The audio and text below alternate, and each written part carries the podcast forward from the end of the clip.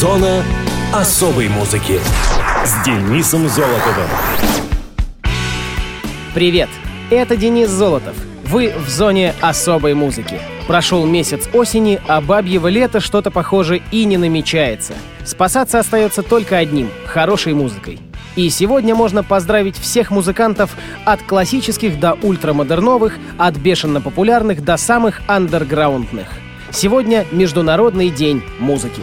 Также, хотя я и не вегетарианец, поздравляю всех тех, кто не ест мясо. В мире вегетарианский день. Но и это еще не все. Международный день охраны енотов. Тут даже не знаю, кого поздравлять, охранников или самих енотов. Ну а в Японии день саке. Чем не повод? А теперь давайте обратим внимание на музыкальные даты и события последних дней сентября. Мус-именинник. 26 сентября 1959 года родился Илья Кормильцев, российский поэт, переводчик с английского, итальянского и французского языков, музыкальный и литературный критик и основной автор текстов песен группы Nautilus Pompilius. Илья Кормильцев родился в Свердловске, ныне Екатеринбург. Старший брат поэта и музыканта Евгения Кормильцева. По окончании английской спецшколы Илья поступил на химический факультет Ленинградского государственного университета. После года обучения в Ленинграде перевелся в Уральский государственный университет, где и получил диплом по специальности химик в 1981 году. С этого года Илья Кормильцев является основным автором текстов песен группы Урфин Джуз. Кроме того, он писал слова к песням для многих других исполнителей. В 1983 году Кормильцев познакомился с лидерами Наутилуса Вячеславом Бутусовым и Дмитрием Умецким. Песни, написанные поэтом для Наутилуса, вывели группу в звезды русского рока, а альбом «Разлука» называется в числе лучших записей своего времени. На волне перестройки в 89-м Наутилус наградили премией Ленинского комсомола, от которой Кормильцев отказался. В 90-м году вышел поэтический сборник Кормильцева «Скованные одной цепью», оформленный рисунками Бутусова. В то же время Илья начал работать как переводчик. Поэт свободно владел несколькими европейскими языками. В 95 году Илья Кормильцев крестился по православному обряду, и его крестной матерью стала переводчица Наталья Трауберг.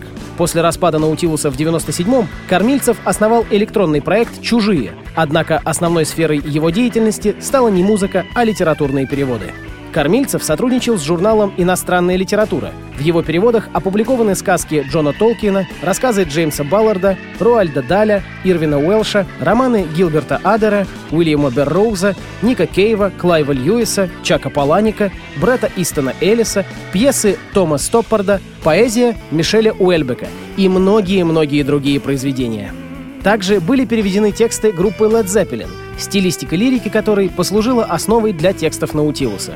В 2000-е годы Илья Кормильцев занялся издательской деятельностью. В 2003-м Кормильцев возглавил новое издательство «Ультракультура», специализировавшееся на публикации радикальных текстов. Одна из первых же выпущенных там книг, роман Дмитрия Нестерова «Скины. Русь пробуждается», привела к разрыву с иностранкой, однако данное событие не остановило Кормильцева он продолжил издавать острые, противоречивые художественные и документальные книги о различных актуальных аспектах жизни современного общества. Издательство «Ультракультура» постоянно находилось в центре скандалов, связанных с обвинениями в экстремизме, пропаганде наркотиков и распространении порнографии со стороны государственных структур России. При этом сам Кормильцев вовсе не был сторонником вседозволенности и поддерживал возможное введение возрастных ограничений.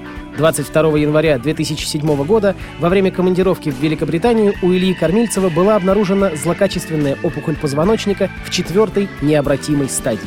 Незадолго до этого стало известно о закрытии возглавляемого им издательства «Ультракультура». 4 февраля в 10 утра по местному времени Кормильцев скончался в Королевской больнице Мазден города Лондон. Похороны Ильи Кормильцева состоялись 9 февраля на Троекуровском кладбище в Москве. Проводить поэта в последний путь пришли многие известные литераторы, музыканты и художники. Стало известно, что перед смертью Кормильцев принял ислам. Я хочу поставить песню коллектива «Наутилус Помпилиус» «Скованные одной цепью», стихи которой написаны Ильей Кормильцевым.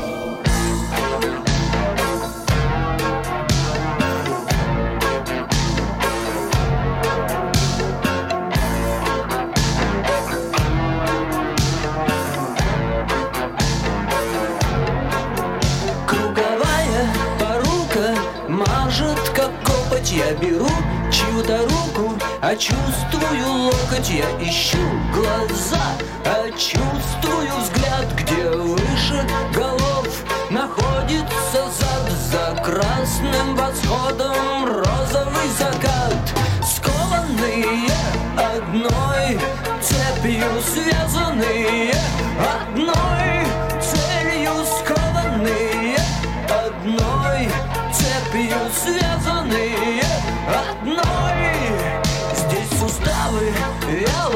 пространство огромное Здесь составы.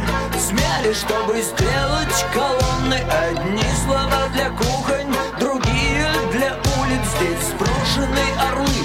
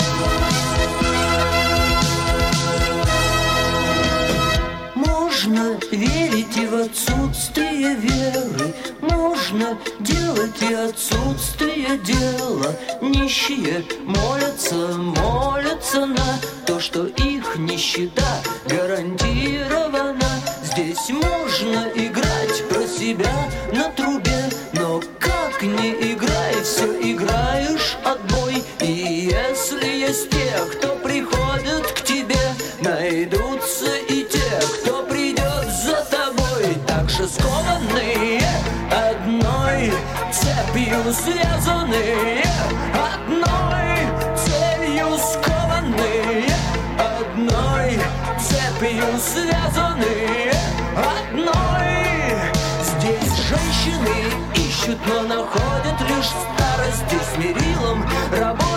считают усталость Здесь нет негодяев в кабинетах. Из кожи Здесь первые на последних похожи И не меньше последних. Устали, быть может быть скованными Одной цепью связанными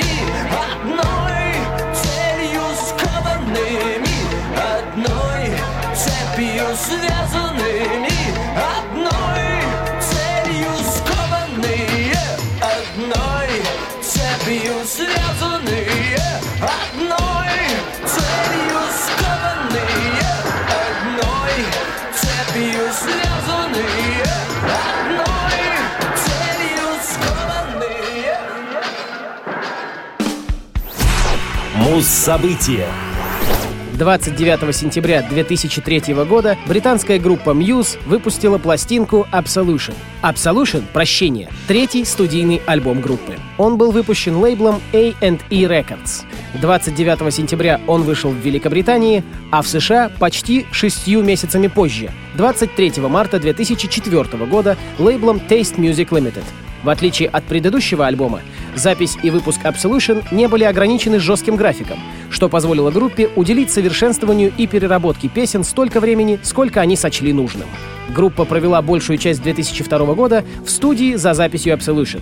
Сама запись велась в студиях в Лондоне и Лос-Анджелесе под руководством Пола Рива.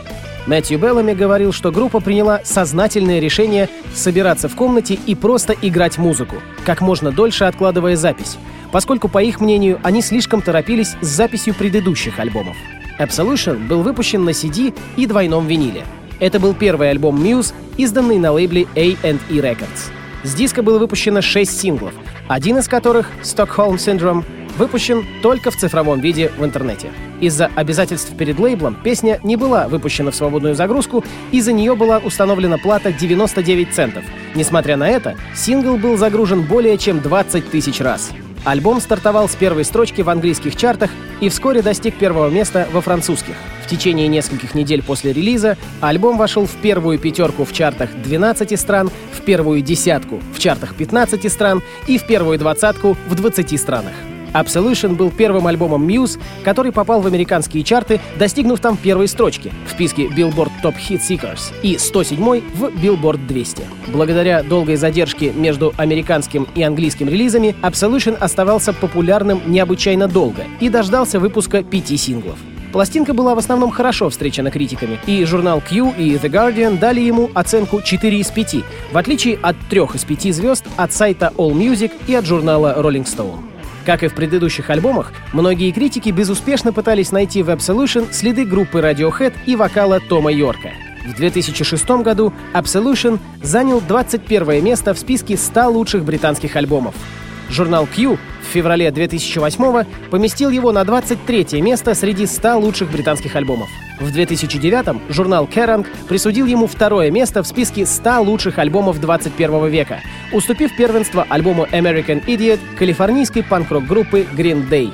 В эфире звучит песня с Absolution под названием «Hysteria».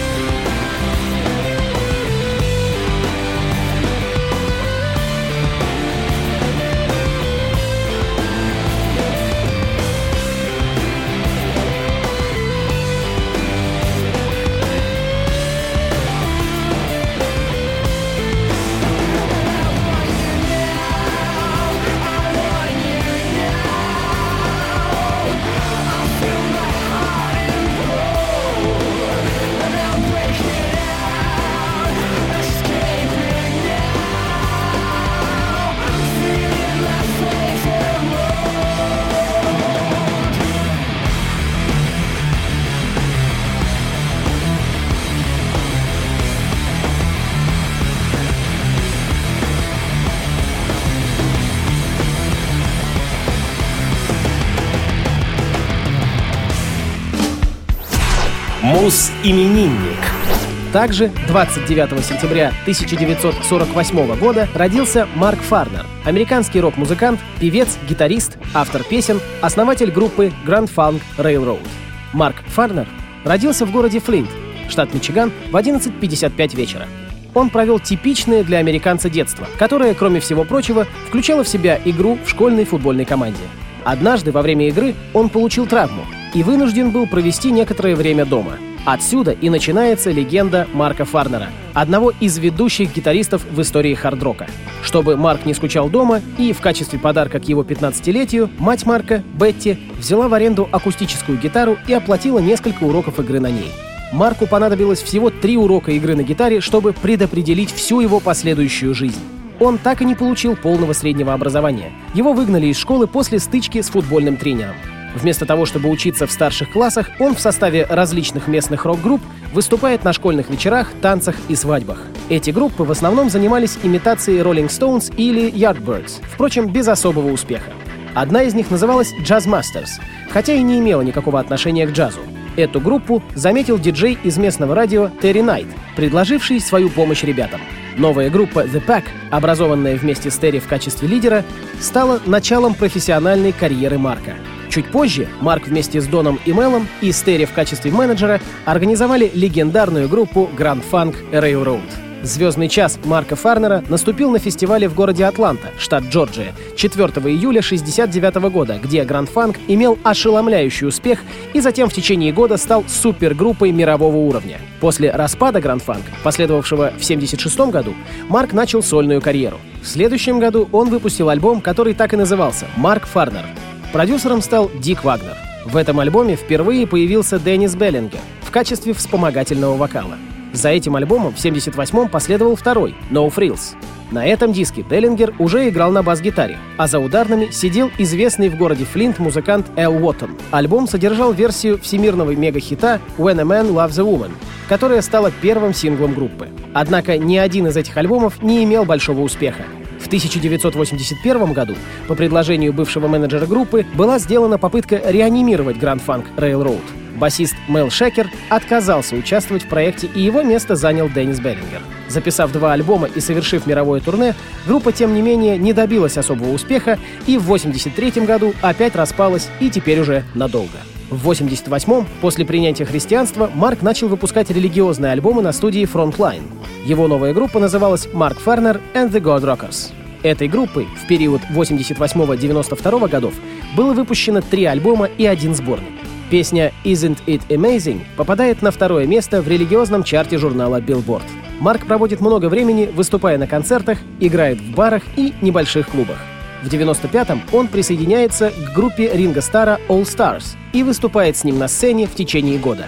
Марк рассказывает, что он приобрел небольшой и очень интересный опыт игры в этой группе, так как впервые ему пришлось подстраиваться под чужой стиль игры. В следующем году Фарнер вместе с Доном Брюером и Мелом Шакером решают, что интерес публики к рок-музыке возрос настолько, что имеет смысл вновь возродить Гранд Фанк в первоначальном составе. И после небольшой серии пробных концертов группа начинает почти трехлетнюю концертную деятельность. В настоящее время Марк Фарнер дает концерты со своей группой Energy, которая играет как песни, написанные участниками, так и его сольный материал. Музыканту 68 лет. От всей души поздравляем! Grand Funk Railroad, We're an American Band.